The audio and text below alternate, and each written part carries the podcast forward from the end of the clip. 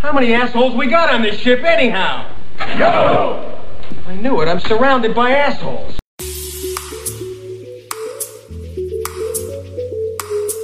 The short, short, short version. We ain't found shit. Out of order, fuck, even in the future, nothing works. She's gone from suck to blow. Matt, my monster condom for my magnum dong. Welcome to Worth the Watch podcast. I'm your host, Ed Palilla. With me, as always, Mike Kennedy. Hello, Mike. Yo ho, Lord Helmet. This week, uh, we were supposed to do Army of Darkness, but we're still having some viewing technical, streaming technical difficulties. So we went with the old classic, Spaceballs. Released June 24th, 1987. Had a budget of $22.5 million approximately. Only made $38 million in theaters, which kind of surprised me, but I guess not. It's been more of a cult classic, cable classic, been on TV a bajillion times versus I don't think a lot of people went and saw this one in theaters. Uh, what would you guess the Rotten Tomatoes critic score is, Mike, out of 100? Um, it's a Mel Brooks film. Maybe like upper 60s. Mm, Not quite. Uh, all the way down at 57%. The audience score, though, where would you put it? 85. 83%. They like this one. IMDb of 7.1 out of 10. I am curious, though. I mean, you think Mel Brooks' name, by the 80s, was it no longer carrying the weight anymore? I mean, 87, John Candy was a name. Not a big, not Uncle Buck big name. You know, he was a name, and I'm- I'm- Pullman was still young. Mel Brooks was still pretty pretty big, you know. Yeah. He was bigger in the 70s, obviously, in the 60s. But all right, so let's get into the cast of the movie. Rick Moranis plays Dark Helmet. We'll be featuring him a little later. Bill Pullman plays Lone Star. He was from Independence Day, Lake Placid, uh, Casper. Um, he's kind of been in a couple, few things here and there. An interesting fact James Caan was the original choice to play Lone Star. Unfortunately, he was struggling with addiction at the time, and the then unknown Bill Pullman won the role as Caan was deemed too expensive to insure. I don't know if I like this movie that James Caan I. I don't- definitely don't agree with James Caan. I know that Tom Hanks and Tom Cruise were both pursued. Yeah, they were and pursued. both. I think he was turned down by Tom Hanks. I know, and I think that he said he was bummed by it. But apparently, they saw Bill Pullman perform on stage. Actually, his wife went to like a theater show or something like that, and they saw him, and they're like, "Well." They had those two other names, John Candy and Rick Moranis. They're like, we can, hi- hi- you know, put somebody on who's not as big of a name right now.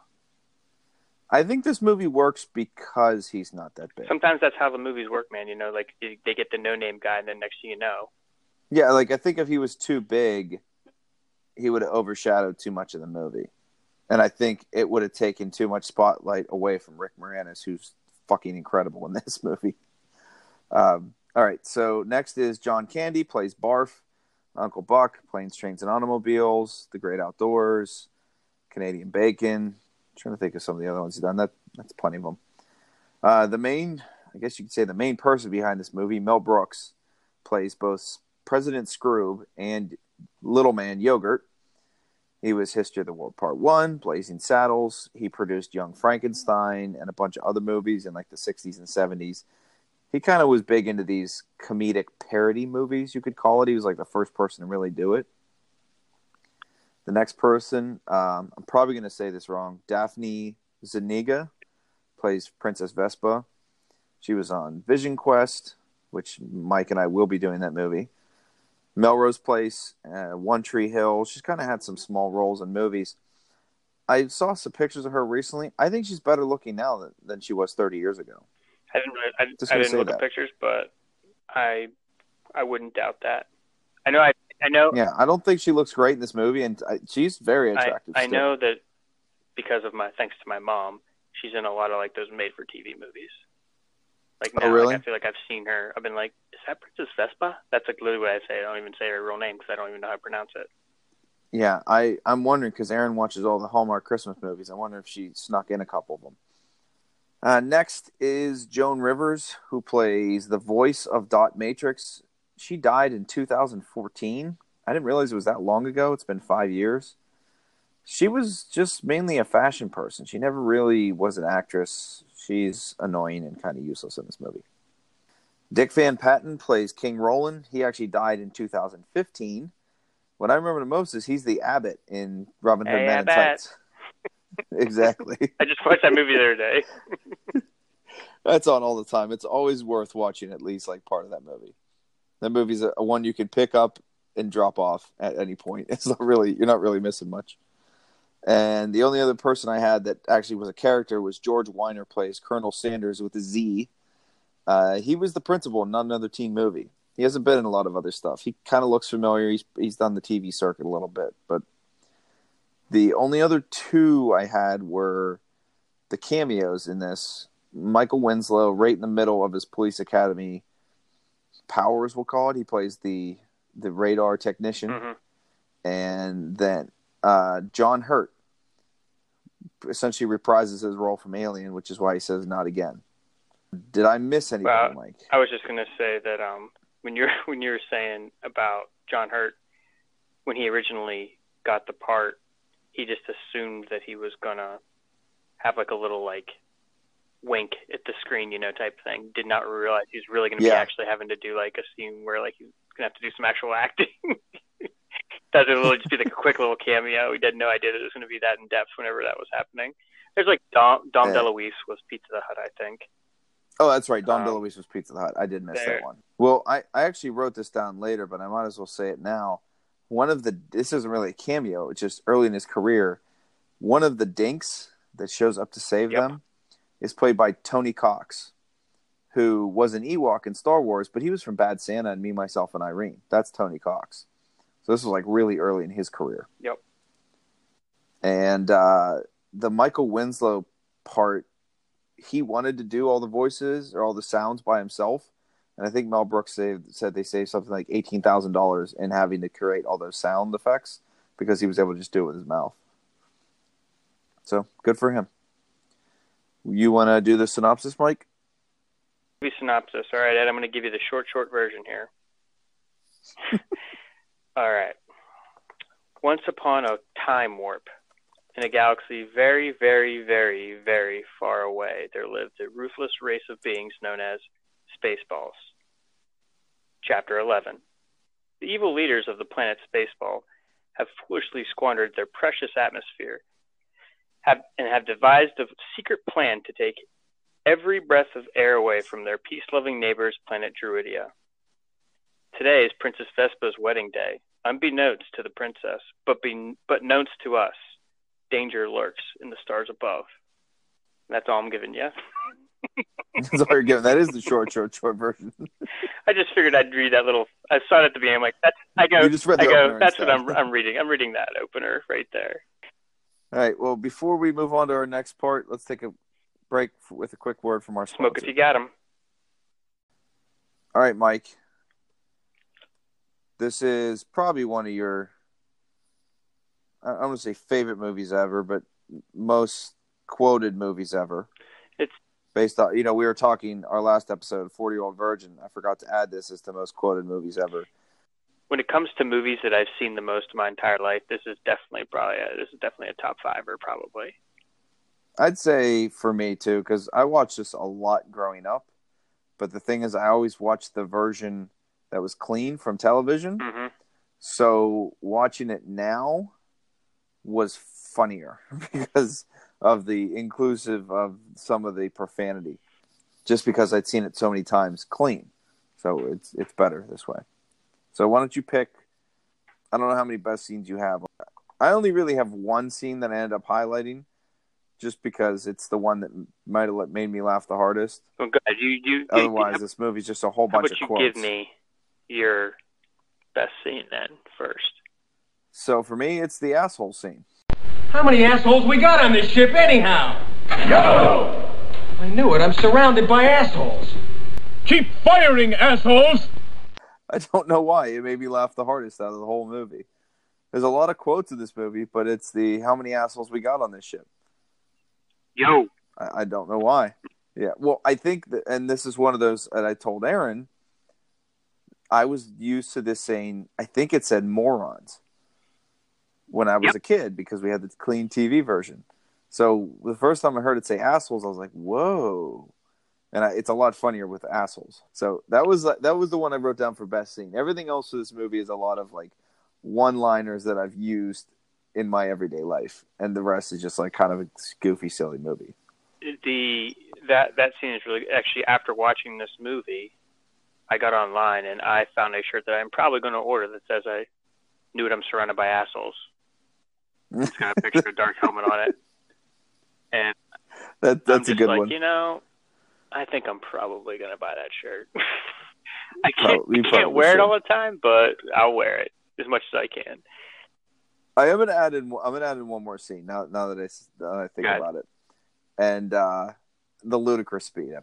Yeah, because I, I kind of have that in. I go because like you kind of have that the whole radar scene. I like that where it's the whole Yes. the whole scene where he's like, um, radar Not if we radar. jam Not it. if we yeah, not if we jam it. You know, or like just even right before that, he goes, "We're not just doing this for money. We're doing it for a shitload of money." Because in the other one, he goes, "We're doing it for a lot of money." So there is the clean There is the clean version. I'm, I'm the same way because I remember I the first time I watched this, we we'd have like Friday night family movie nights when I was younger, and I remember my dad put the VHS in and we taped this off. I think like the Disney Channel or something. So there's no swearing in at all. There's like bleeps out and stuff like that. And it's the exact same way. Like I remember when I first got it on DVD in like high school. The first time I saw all the swearing in it, and I was just like, I had no idea that was even the line. Just 50 yeah, yeah. This is this is a much. Yeah, I mean, this was to me growing up like a kid movie, and always thought was a kid movie. And then I realized this is not a kid movie. This is an adult movie. It's like a kid. Like if you without the swearing, you could get by with a young kid watching it. But as you get older, you see all like the little hidden innuendos and stuff like that in it. yes, yes. Um, but yeah, like that whole radar scene, you know. Then, like you said, not not if we jam it the whole way going into where you got Michael Winslow doing the whole the radar curve. If, you know, he comes over and he just keeps doing that whole noise with his mouth, which is just his whole his whole scene. The Michael Winslow scene is just awesome. And then obviously, Well, speaking of being a kid, that was like the coolest thing in the world with him and Police Oh, Academy yeah. and all the noises Oh, yeah. he made. There was another one that I watched growing up as a kid that to me it was kind of like a goofy, silly movie, and then you actually watch it and there's a lot of sex and stuff like that in it that you you don't really get. you're not really paying attention to that. That's not why you're watching it at that Yes. age. We always watched the one I watched always was Police Academy Five because that was the one we had on tape from TV. So I never watched like one, which is a lot more sex, versus like five, which is just plain goofy. Miami Beach, man.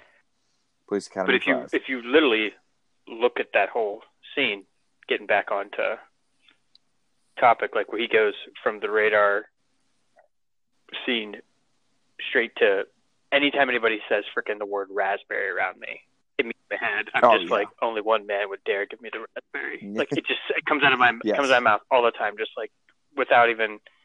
I like go to the grocery store and it's like raspberries for sale, and I'm like, only one man dare give me the raspberry. like say it out loud to myself, like all the time. can't help you it. can't help can't it. help it. and uh, and then you go directly to where just so much go, going on in between there. You have you go straight to the scene where Barf is saving them, and he's just like, "Who are you, Barf?" None here, sir. This is a Mercedes. Yes. It's like little lines like that, and then you immediately go straight into your your oh Lord Helmet. yes. they go there, and then they go straight into the ludicrous speed uh, scene. Yeah. It, Which is just, uh, you can. Uh, that's fine. I like um, looping them all yeah, in together. like those, just like just that consecutive, like because I do think I like the radar. Probably out of that whole thing, I like the radar scene, and then going to the ludicrous speed scene. Then I have the whole doll scene. When he's playing with doll, just because that's all ad libbed. Rick ad libbed. So, yeah. I was gonna say I, I didn't know if you had that internet fact or not. that's something else. Speaking of that, like uh, John Candy, the whole like smacking him in the face with the tail, that was ad libbed too. Yeah, Oh, that was ad libbed with the whole tail. He was like, they, they, he was supposed to wear a mask, but since you had freaking John Candy, they like didn't want to cover his face. Yeah, you don't want to cover the whole face. So they put a little I read, it, but then he wore um, like a thirty pound battery with that tail and and his ears. Somebody was controlling his ears and tail, like you know, electronically, like off the sides.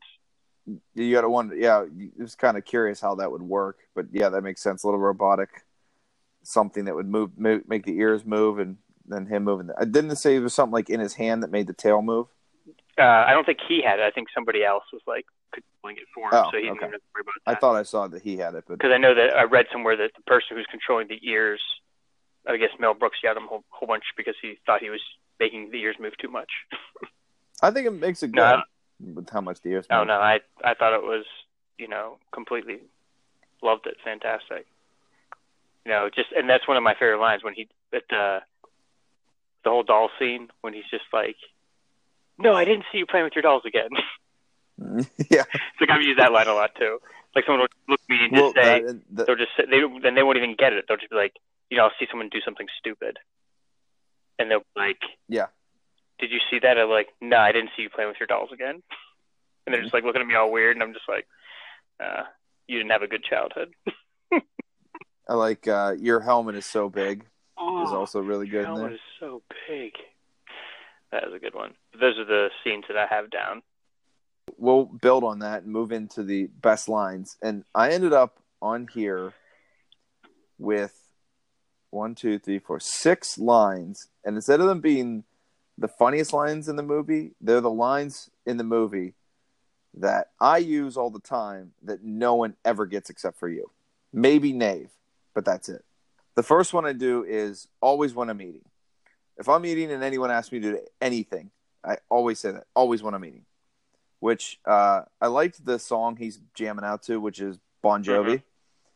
And I read in the extras that what he's eating is a tub of stovetop stuffing to look like dog food, which is disgusting. I did not read that fact, Yes. but I think I, I think So, I uh, looked that up though way, way, way long ago, like before you know, like years and years ago. Before we like, did not this, yeah. big before even we started this pot. I'm saying like ten years ago. Uh, next is the Yoho Lord helmet because you legit answer the phone every other time I call you with that.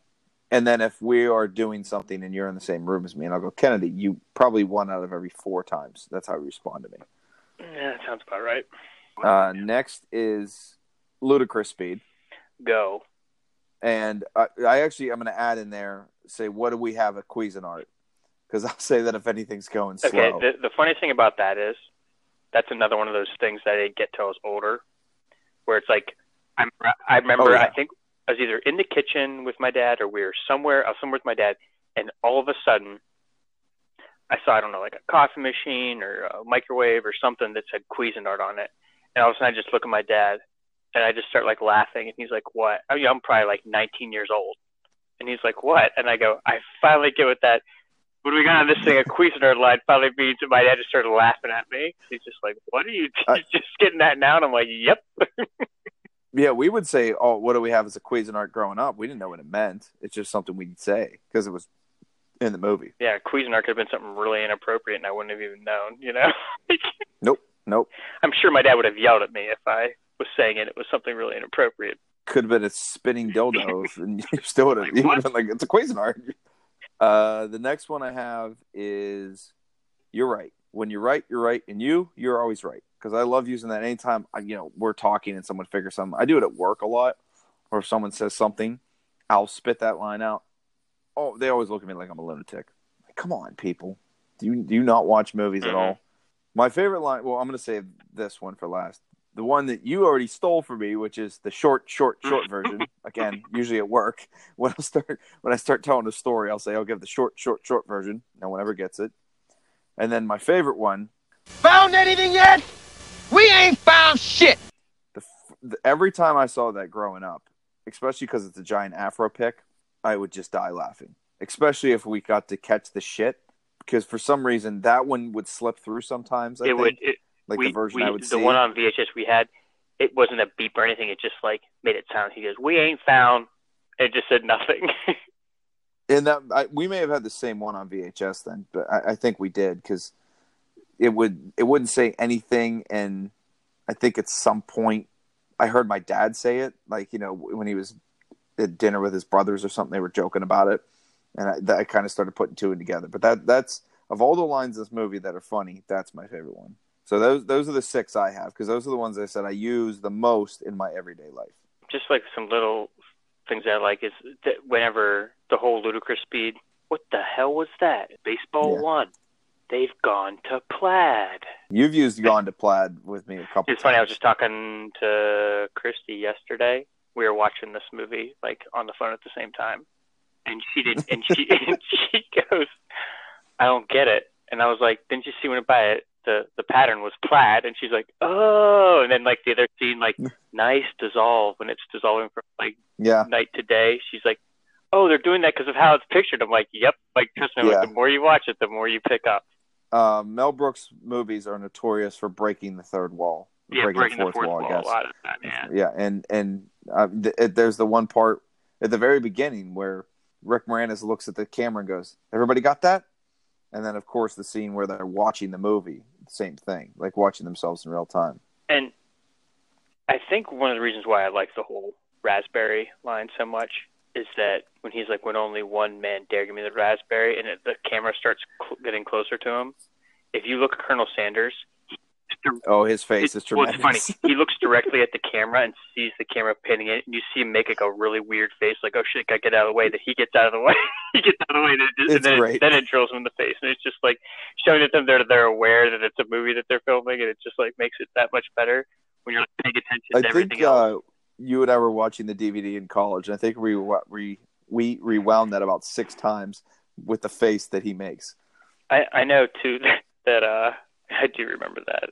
I just noticed this. I was I was paying attention in the background a lot when I was watching it this time. There is a lot And going on in the that you, background that you just don't like. I was like watching what like the random like you know like spaceball troopers were doing, and like when he says prepare to attack, all of a sudden if you look at the very top, like on like there's like a top level, there's two guys with guns. They almost like ready their guns, like they're ready, ready to attack, but they're like inside, like there's no reason for them to be moving. That's another Mel Brooks thing is the is stuff going on in the background. He he did that a lot. I was like, I never, you know, it's one of those things I just watched the movie 100, 200 times. You know, I don't know how many times I watched it, but it's a lot, and I never noticed that before. of all the movies in my life I've seen a lot, this one's near the top. I'd I'd say for sure it's near the top. You know, I obviously have. uh I'm a Mog, half man, half dog. I'm my own best friend. Mhm. That was that one. Yep. Um, when he's talking about the little Star Trek that they threw in, they're beaming him. He's like, he's like "Oh yes, Yep. sir. Snotty beamed to me twice last night. It was wonderful." it just made me laugh. And then he's just like, you know, when he, they obviously beam him back, and his freaking head's on backwards, and why is the way my ass is so big? And for some reason, I always, even just, I always get a big grin when he's like trying to itch his nuts, like from his ass, like between his legs. Yes. it just gives me a big smile on my face, and I crack up. That was one we laughed at a lot as a kid with the why was because I think it said my butt is so big, so we would yell. Why does anybody tell me my butt is so big? And then we get in trouble for yelling You it. said but. You know, always, I always would say, what, you went over my helmet? Oh, that was the other one I meant to write down. Damn it, I do say that. If I make sure I'm going up the right chain of command, I'll I'll say like, "Oh, I didn't mean to go over your helmet," or "I don't want to go over your helmet." No one ever gets it. No one ever gets it. It's a shame. People need to get that. It is a shame. People need to get that. Watch your movies. The, people. uh, what's the matter, Colonel Sanders? Chicken. I know I've said that a thousand times. Why are you preparing? You're always preparing. Just go. Oh, here, here's. Here, I wanted to just toss this one in here because of the actor who says the line. All right, okay. you idiots! This is not them. You've captured their stunt doubles. Who is that guy? Well, hell, watch out for that next step. It's a doozy. I- I said that too. I, as I'm watching it, I said, "It's that needle nose Yeah. net." I was right. He looks very different though, and that's only he looks a lot young. like He six a years lot earlier. younger. He's got a lot more hair. I think. Yeah, it's only like six, seven years. Yes, and I looked at him like, I bet that's needle nose Ned. It He's is. So those of you that watched, listen to our Groundhog Day podcast, that's what we're talking about. Those of you who didn't, go listen to it. Yep. And some reason, why, only reason why I cl- included that one. I mean, I love the scene. It's a fantastic scene. When They turn around. It's like Princess Vespa's a guy smoking a cigar. Oh, I saw somewhere on Twitter, someone posted that they went for Halloween as the stunt doubles from the movie. like a dude in a wedding dress with a cigar in the hair and stuff. That would and someone replied back saying, "I've been dying to do this for like 15 years, and we never could get the right people together." It was either on Twitter or on the Chive. I forget. It, it was fantastic though. I was like, "Oh, what a brilliant like idea!" But only one out of every 67,000 people would get the joke. and I'd be one of them. I enjoy the. Um, that's the stupidest combination I've ever heard in my life. That's the kind of shit he Yes. would have in his luggage. One, two, three, four, five. That's amazing. I got the same combination on my luggage. I love when they're doing this the little Schwartz lightsaber battle, and they both like Yeah, make the you know make the lightsaber go up, and they both just like are holding it right at their crotch level, like they're popping wood.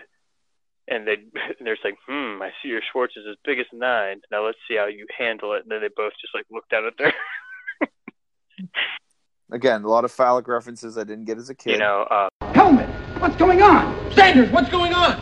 It's Mega Maid. She's gone from suck to blow. Mm-hmm. That's one you've used.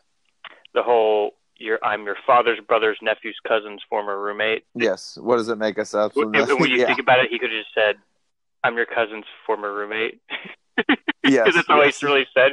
He goes because he goes, "I'm your father's brother." Okay, nephew, Yes, which, which technically be, your- could be him. You know, if it was his nephew, Yes. it could be him, cousin's former roommate. Yes. But it doesn't matter if it's any one of his other nephews, still his cousin. nephews. yeah. so Yeah. just I'm your cousin's former roommate. I just like how you really well, the, it was about supposed to be obvious. We'll get into that in thoughts of the movie. This is supposed to obviously be a, like Yeah, a Star Luke, Wars I am your parody. father. That's what So, yeah, right there. yeah. Yeah. Say goodbye to your two best friends, and I don't mean your pals in the Winnebago. but then I was like thinking about that, and I was like, but there are yep. three pals in the Winnebago. Unless you're not counting Dot. No, you, Dot doesn't count. A, she's a robot, and B, she's useless. Out of order, fuck, even in the future, nothing works. Yes, the one F word in the whole movie, which I did not remember I- I until I heard Rick I Moranis say either. it. And then the the last one that I'm going to say is just the exchange between Lone Star and the guard when he does the Vulcan neck pinch. Whenever I see that guy in my head, I was like, if I were to recast this movie, the guard, I would make that Bill Burr. just Bill Burr would be just takes that small little role. I'm like Bill Burr. That's what I want you to do right there. Bill that you're that guard right there. That he would have been perfect for that. Yeah, I know. A lot of lot of lines, a lot of lines. I could keep going. I Lot could of keep lines, going. There's some I didn't even you know I probably have ten on there that I just was maybe even more, ten or fifteen that I probably five or ten that I deleted and then five more I just that's on there I'm not reading. Yeah. And I missed this one last week. And again, I threw it together at the last second with that list, but this would have been number six on that list of movies we've quoted the most in our life, for sure. Oh, by far. Let's go on to favorite characters. I've started the other ones. Why don't you go first this time? You know, I gotta go with Dark Helmet as my probably my solid fav solid favorite. Okay. We're gonna have to go I agree. I had President Scroob on there too, but I'm going to say as a kid, it was Barf. I- Barf was my favorite. I. I did like Barf a lot. But you know, as, as you- yeah, and Dude, now I even think I think it's just like so quietly. You just don't even think like Colonel Sanders was awesome, and it was supposed to be uh, Oh. Steve Martin. oh, I, that's Steve Martin. He even kind of looks a little he, like he, he, if you saw his mannerisms and his facial expressions, he was doing a good like Steve Martin, almost like impression. Yeah, he was doing like a almost impression. Yeah, It was, I, I it was a good job. that. I liked it. No, you know it's funny. Like growing up, I only like the good guys, and as an adult, the bad guys in the movie Sanders, Scroob, and Lord Helmet, Dark Helmet, whatever you want to call them, are far and away the funnier part of the oh, movie. Oh yeah. They get all the good lines. They get all the funny stuff. Well, stuff. they're they're spaceballs. They're pretty much supposed to just be idiots. You you really Yes. are a And spaceball. they're funny. I know. He, he's Yeah. like the whole like Druidia. He told me to let you know when Planet Druidia is in sight, sir. Yes, Planet Druidia is in sight, sir. Just like, sorry, sir, I'm doing my best. I said that a thousand times too. Again, There you go. Just learn about. I don't have oh, those ones written down. yeah, because it just it's you just say them in your everyday life. The only people that get it are you, Nave, and I. It's like it's like the self destruction button. Turn it off. I can't. It's irreversible. Like my raincoat. I've snuck that one in every now and I'm just like, what? So Ah, good. And Mel Brooks still kicking, man. He's He's still, still, going. yeah. Uh, he just did like a comedy show like a year ago, and he's like 96. They've they've discussed, I know, like a possible sequel to this. I saw times. something. I don't know if I wrote that down or Like they were talking about doing a sequel, and then, but a lot of it's with Rick, Rick Moranis ha- because he's you know doesn't act anymore. Yeah, he's he's retired, and obviously John Candy's passed. Um, You got you said Joe Di- Rivers. Dick Van Patten's passed. Joan Rivers passed. So you're missing a lot You of people easily that would have been part you of could this. easily you know if you could get Rick Moranis in there and get some of the other people in there, you could still get a pretty movie out. Well, we're gonna do a recast later on a remake of this, or maybe Spaceballs Part Two. They would just recast the whole thing and call it something different. Call it what the name was originally supposed to be, which is Planet Moron. That was the original title of the movie. The search for I like the search, Spaceballs a the search more. for more money. All right. Uh, so this week's top five, we picked Rick Moranis because I think this is as good as Rick, Rick Moranis gets. This is peak Rick Moranis, 1987. So why don't you give me a, a five? I don't know if you have a five through one. I I can give you pretty close to it. Spaceballs is I think his best. I'd probably go with Ghostbusters next. I I put down these movies. I'm going to put down just two that I have as honorable mentions are his Parenthood and Little Shop of Horrors. Like I, I like the movies a lot. It's just I don't find them rewatchable.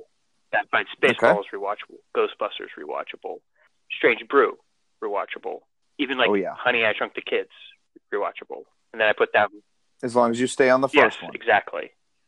Um, and then Little Giants. I had the same top five as you, in almost the same order. I had Honey I Shrunk the Kids five, Little Giants four, Strange Brew three. That movie's awesome. It is very very dated, especially the computer technology they have, but it's still awesome.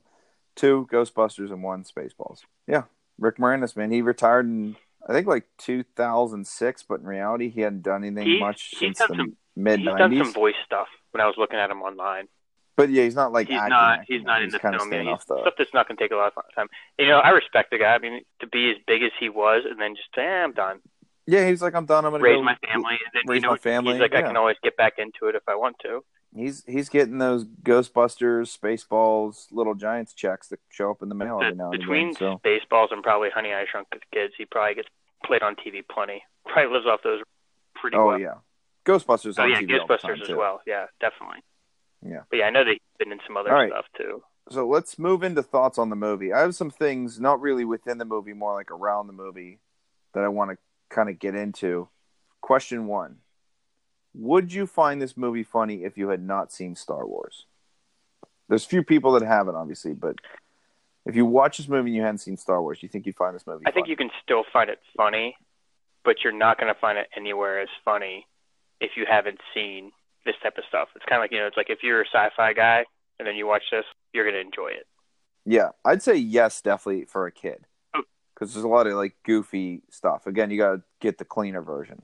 But one thing I kind of noticed, and I, I agree with you with it, what you said, but one thing that this movie did really well that he laid out the formula for, and then when they started making parody movies in the 90s and in, especially in the early 2000s, they forgot this. And that is to make a great parody movie, not all the jokes need to be a parody of another movie. You take subtle jokes of parodies of other movies, and then you have actual script that's real jokes. That's what he did. That's what, um, actually, I have a, a list of, because we talked about doing, where I suggested a, a parody, a, a top five being your favorite parody movies. So I picked, I, I wrote a couple down Airplane, Spaceballs, Naked Gun, and then one of my favorites of all time, Not Another Teen Movie. And they all kind of did the same thing, which is they had their own funny Like jokes. Hot Shots. Oh, Hot Shots. Yeah, Hot Shots would be the fifth one then. Same thing. In the in the 90s, they still had like, you know, they didn't try and make every single joke a parody of what happened in a, a previous movie.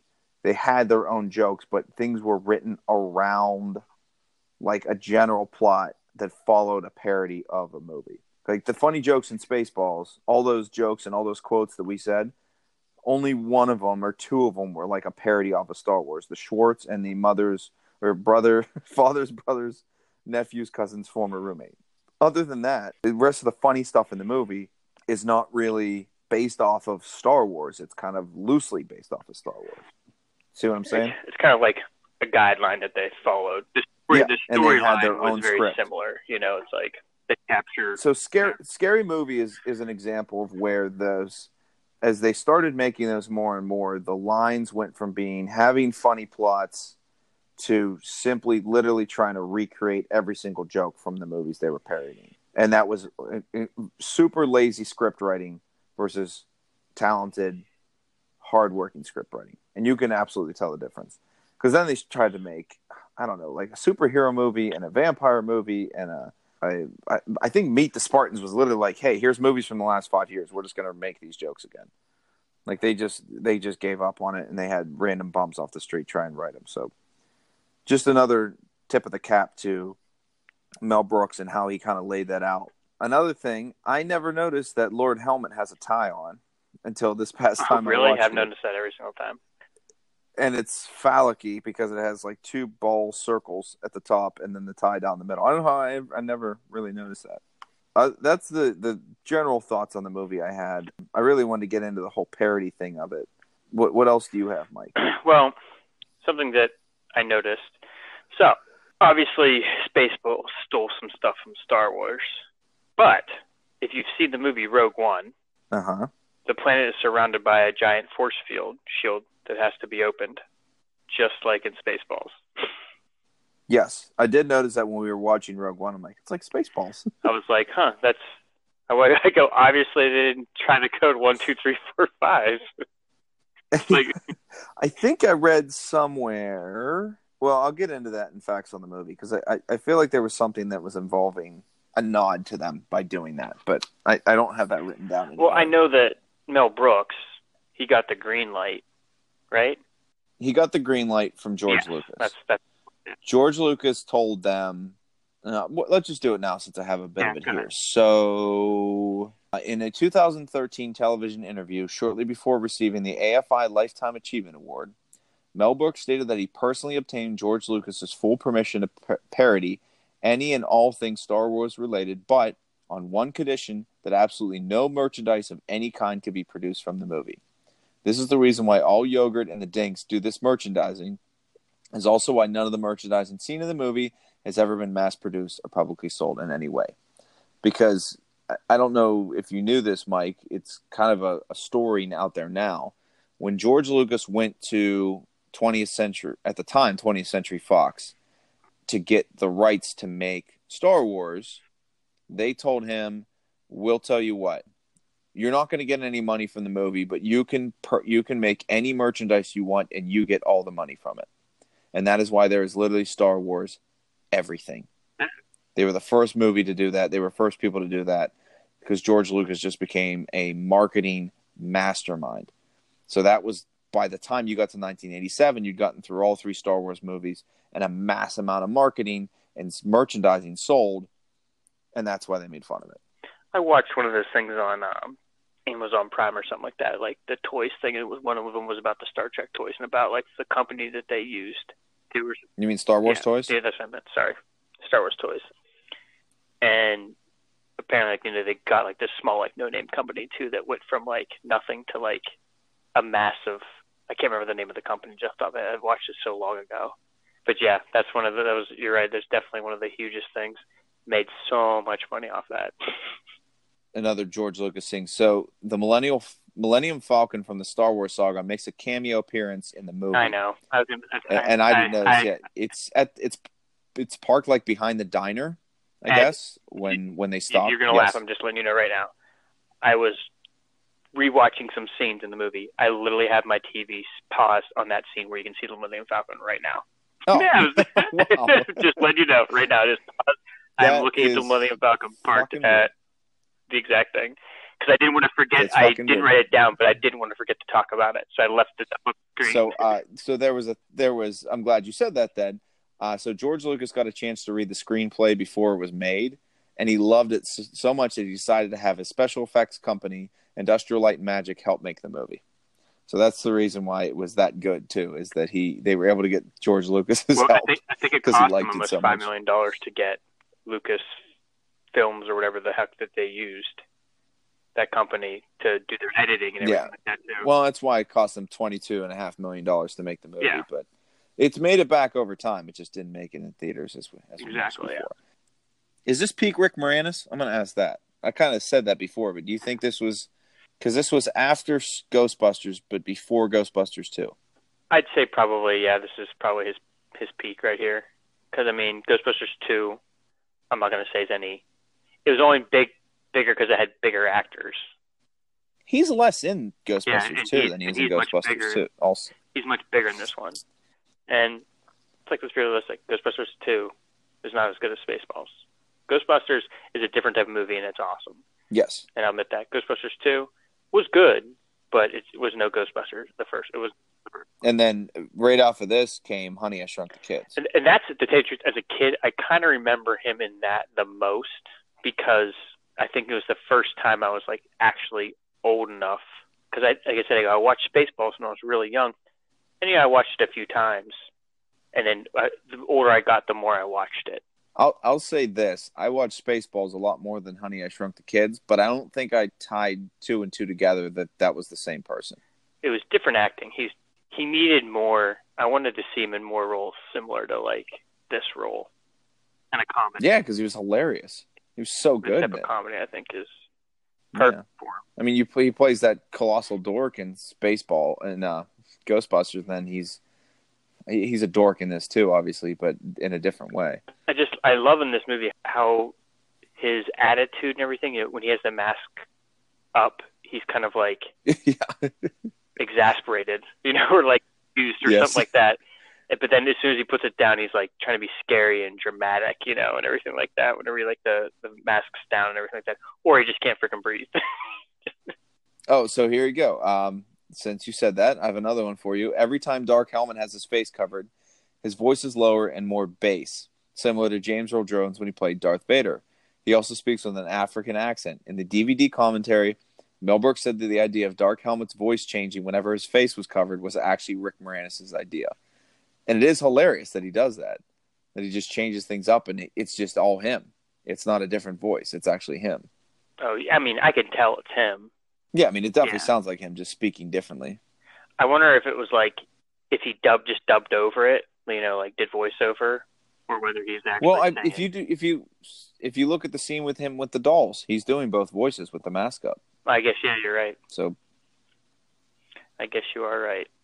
any other thoughts on the movie? I do like when he says how many assholes I got on this ship anyhow, and like everybody stands up, except if you look to the left, there's one guy who was sitting in that chair that the guy who got Schwartz Shot Schwartz the balls. Yeah, Yeah. like he's just sitting there.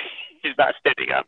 and I don't know why. I think I did read that. I think I wrote that down. I think it's one person that doesn't. I was like, up. I don't know, I don't know why he didn't do that. But the another thing, another just random thought is the one eight hundred Druidia. yeah, I was like, ah, funny story. You know, I had an eight hundred number for my house whenever I was in like middle school before cell phones came out. my mom worked. My mom You worked did? for that long distance company. It was like oh, it was like, but it wasn't an eight hundred. It was like one eight eight eight something. no, I remember the eight eight eight numbers. And I was like, ah, we had pretty much like an eight hundred number for our house. So it was like nice because you could use it as a payphone and not have to have money on you. It was something that I noticed. Just and you know, the I know it's a movie, but Lone Star's given one day to pay off Pizza the Hut, but then Yeah. he spends what two nights on the moon of Vega In the on car, of, eats on himself. the moon of yeah. Vega, and who knows how much time he spends rescuing her from space, the Spaceballs, and Oh, he was hiding from him, I guess. Dark helmet and stuff like that. But she, she's way past the deadline. So I I put I know it's a movie, but and I just wrote, can we even try to do this? Because this movie's so ridiculous. Is there even No. anything of No, there's just like I was just I was just laughing too. It's like it's supposed to be a future. They're still using VHS tapes. just like yeah yeah Bart best bud. no DVDs. best best bud up from the spaceship using a ladder in the middle of space. like Yep. well, he's a he's a, he's, he's a Mawg, so at least Dot's a robot. Yeah. Well, not just that. Yeah, Vespa's climbing up the ladder. Stop looking at my can. Before we get to our next part, let's take a quick break with a word from our sponsor. So we did some internet facts. Uh, I have two more. No, I have one more. Tesla Motors has used Spaceballs, Starship Speeds, Lu- Light Speed, Ridiculous Speed, Ludicrous Speed, and Plaid Speed as an impr- inspiration for naming their acceleration modes. In homage to this movie, Tesla has Ludicrous mode for acceleration beyond its insane mode, Plaid mode, and over the top ludicrous. and you can buy them with Ludic- it. Literally, is called Ludicrous mode to it, which is pretty cool. They also made. I don't know if you remember seeing this in the news. Elon Musk just made a flamethrower last year, and kind of inspired by Spaceballs the flamethrower. He made one. It was like a Tesla flamethrower as a marketing ploy. That's it. So that's all the internet facts I have. I know you said you you have some too. Yeah, just some some odds and ends. I got a couple here. I just one thing that I did, I guess, is when he was doing the whole um, instant cassette instant cassette scene with like looking at the VHS tapes. Um, Uh-huh. If like if you look at the other movies that are there, like obviously they're all Mel Brooks, but if you look at the bottom level, you can see to the left, you can see a bunch of Friday the Thirteenth movies. and then at Oh, the really? bottom, right underneath like where Spaceballs would be, it's got like rock to like Rocky like 15 or something at least. like at that point. in time. Well, Rocky Yeah, five thousand, which is 5000, probably yeah. because they say that later. Yeah. But I was just laughing because I saw all the Rocky movies like that were like writ- just written. It just like looks like it's like you know, obviously just like printed on a piece of paper. It's very like low budget. You know, it's not very good. But I just like noticed it there. Yeah. I was like, oh, that's kind of funny. The whole like calling the planet Druidia. He only did that for one reason, so he could be like, "That's all we need: a Jewish princess." Funny, she doesn't look Jewish, Yeah, and I, and that's the only reason why he wanted he wanted to use that joke. So he called the planet Druidia.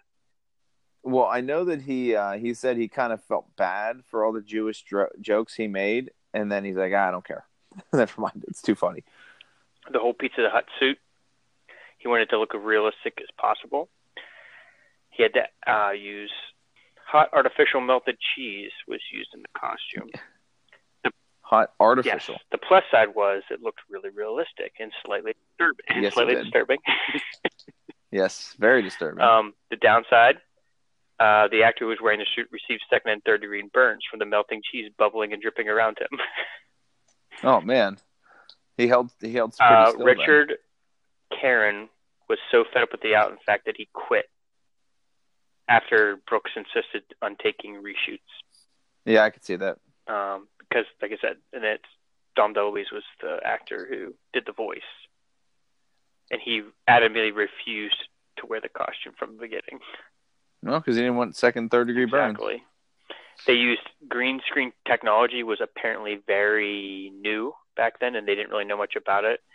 So they were worried, like people were worried that it was going to have an effect on your eyes. So like the actors were, a lot of the actors were just chilling on the side with like sunglasses on because of the green screen. Now obviously we know now that Well, that's not a thing. yeah, no, but that that's funny because they didn't know what what the Yeah. effects would be. Mel Brooks actually is allergic to latex, and he was playing yogurt, and the Yeah. paint had a latex base to it. so apparently he got like broke out like hardcore. I saw somewhere he said it was really uncomfortable and his knees hurt really bad, but I didn't realize it was because of that latex well, his paint. knees are really bad because he's just freaking walking around on his knees. I read that too. Yeah. No, that's all I got for facts on the movie there. All right. Uh, no, where are they now this week? Just it wouldn't make sense for this movie, but we do have a, a remake. So I picked up a couple, and Mike picked up a couple. Why don't I start with the the good guys, and you can take the bad guys. Sounds good. So I, I kicked this around a little bit and I thought about it and I thought, well, maybe I can find someone else. But Chris Pratt as Lone Star is a pretty much it's, it's, dunk, it's, right? it's funny that you said that because I literally was just like, God, as much as I, he's perfect for the role, but I don't want to, I don't want to yeah, it was like I tried to think of someone else. I'm like, it just he essentially is just playing exactly who he is in Guardians of the Galaxy anyway. Exactly. He's Which is Star Lord versus Lone Star. Like it's that they barely they're essentially the that, same that and it's like it's very close to you know his Jurassic World character too. Yeah, exactly. Exactly. So I tried to build around him because I, I thought about going like a different direction and I just couldn't come up with someone that I thought could be funny enough yet play the character well. So I ended up on him. For Barf, we got to we got to bring back fat version of him, but Jonah Hill. So we need fat Jonah Hill. It can't be skinny Jonah Hill. And then for Princess Vespa, I end up on Megan Fox because I was going to go with Jennifer Lawrence, but she's a little bit too young. I know she and Chris Pratt did that Passengers movie, but he's 11 years older than her. I'm like, mm, Megan Fox is only like four or five years younger than him. So I said she she I think would be a better a better person. She actually can be pretty funny, and I, she can play a bitch too, which will work well. And then I decided for yogurt with Warwick Davis.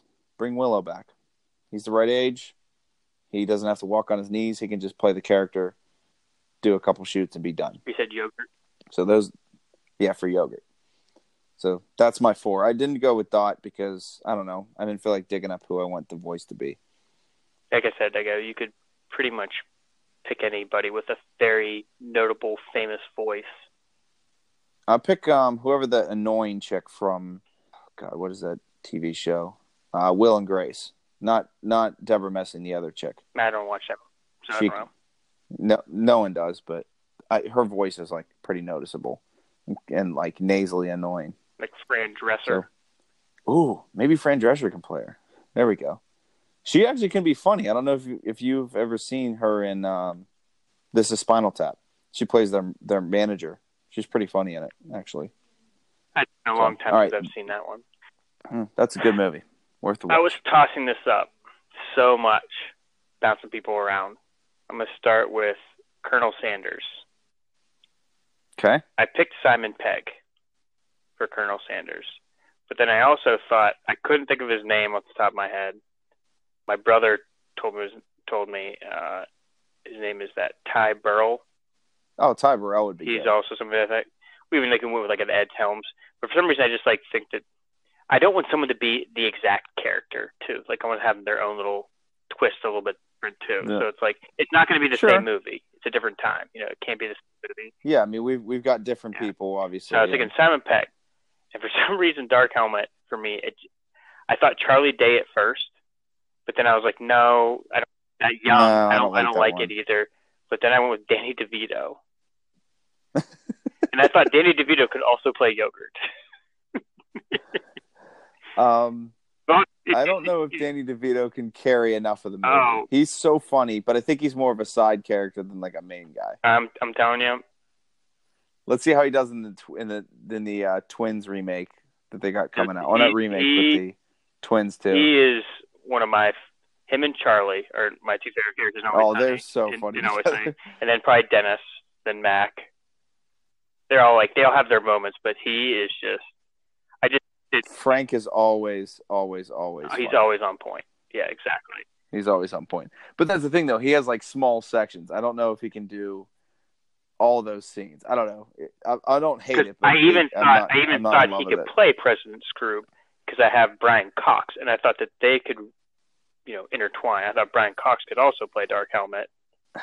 I like I like uh, DeVito as Skroob a lot, a whole lot, because he can play the buffoon. He can play the buffoon, and Brian he, can, and he, and he also just like his pervertedness that I've seen in Always Sunny could totally play over Yeah, I- that. I like DeVito a lot more as Skroob. That's for sure. I'm not sure on Dark Like, Helmet. like yet. I had like I had Dark. Helmet. I had like people like Jack Black, even like in there. That I thought could do it Maybe. like him. I had even I thought about when I thought about my brother mentioned Ty Burrell. I thought about Ed O'Neill somewhere in the. Like, these are just random people I just thought could be in the movie, like a Bill Hader, you know, an Adam Scott, Zach Galifianakis. You know, just like any of those people could probably like find a spot in this movie somewhere where they have some lines. I'm sure. I'm sure for sure. Adam Scott, I'd like to see in this movie. I like him a lot. I need to think about the Lord Helmet though, because you need you need that to be someone that can It was so hard for me to. Like, so to- much to of that movie. through. That that's tough. it was so hard for me. That's a tough. I was one. like, I thought I even thought about like Tom Cruise only because of Les Goodman. Tom Cruise as Les Goodman. Dark Helmet. I could, Lord yes. Helmet. I'm I'm That's- in. and I'm that's all in it. on that. If you make him look not like Tom Cruise, but make him look like Les. make him look a little more Les Goodman with some glasses, you know, but like you still Tom Cruise Yeah. and plus him in there. I was like, I could totally see that. He's a little bit shorter. I would say one of the underrated things about Lord Helmet is that he's six inches shorter than everybody else. And that's what, and that, that was my thing. That's why I like pulled Danny De- DeVito. I just like thought it'd be hilarious, just like him. I thought it'd be funny. Like I was just like thinking scenes of him like trying to like fight Lone Star and like blatantly having either CGI or having a completely different like actor jumping around doing like flips and shit like that. Just- it's totally not him. You Yeah. can totally tell it's not him, and just how funny it would be to see like how bad like you're obviously see a completely different guy. Like like you can see it even in this whenever Lone Star's doing like the flips and stuff like that. Like you can blatantly tell it's a stunt double. Yeah, it would almost be funny if they used the instead of the part where they accidentally cut the guy the holding the boom mic, they just cut over and there's do like they did in uh, Hot Shots Two, where they've got the shadows fighting and they show him walk off to the side, like have a cut over and there's Danny DeVito like eating a banana while uh, Lord Helmet's fighting still. Probably like smoking a Juul. Yeah, I really do like DeVito as President Scrooge. I think that's that's a perfect fit. I got to think about this Lord Helmet though. That is a really tough one. I I do like I do like the Tom Cruise as the guy from Tropic Thunder doing it because that's really good. I like scrolled through like 300 actors. I'm gonna be thinking about this for. The, I'm gonna be texting you names for the next like three days, trying to think of people because you got to have like the right age. They need to be in their mid 40s to early 50s, and then they need to be be able to be funny, be able to act, and ideally be a little bit short, And and that's that's and be a, be able to play a buffoon too. exactly. Yeah. and that's and Yeah. that's what I because I even like was like uh, like first thing I thought was like oh President Scrooge think somebody who can be funny and I was like oh Robert Downey Jr. I was like nah nah nah nah nah nah immediately as soon as I said it No, no, no. DeVito's so good as it because he'd be so perverted and ridiculous. It'd be awesome. like I just think about him just like just being like I just dropped my my, my monster condom from my Magnum dong so I think of him just like stuff like that Well, just just giving Ready the salute. wow Yeah. Yeah. The just him giving the salute, the boom with the with the with the hand. I could see him doing that so perfectly.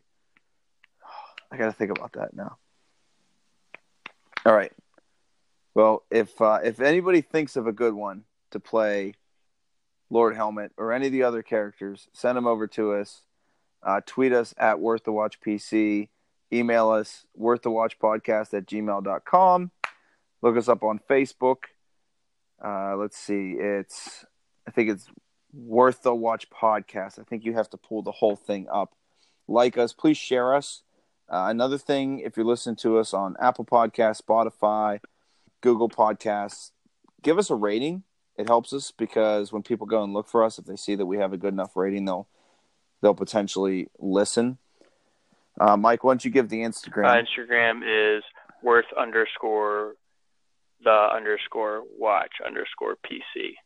our next movie it depends on whether we can get our streaming service resolved might be army of darkness might not we'll see we got some other ones coming up th- through the end of the year that we want to Maybe maybe into, once so- we figure out, we'll give a post. yeah i'll put i'll put something out there on facebook and twitter and mike you can put it on instagram once we know what our next movie is going to be once we decide so all right anything else before we go mike You know, may the Schwartz be with you. yeah, may the Schwartz be with you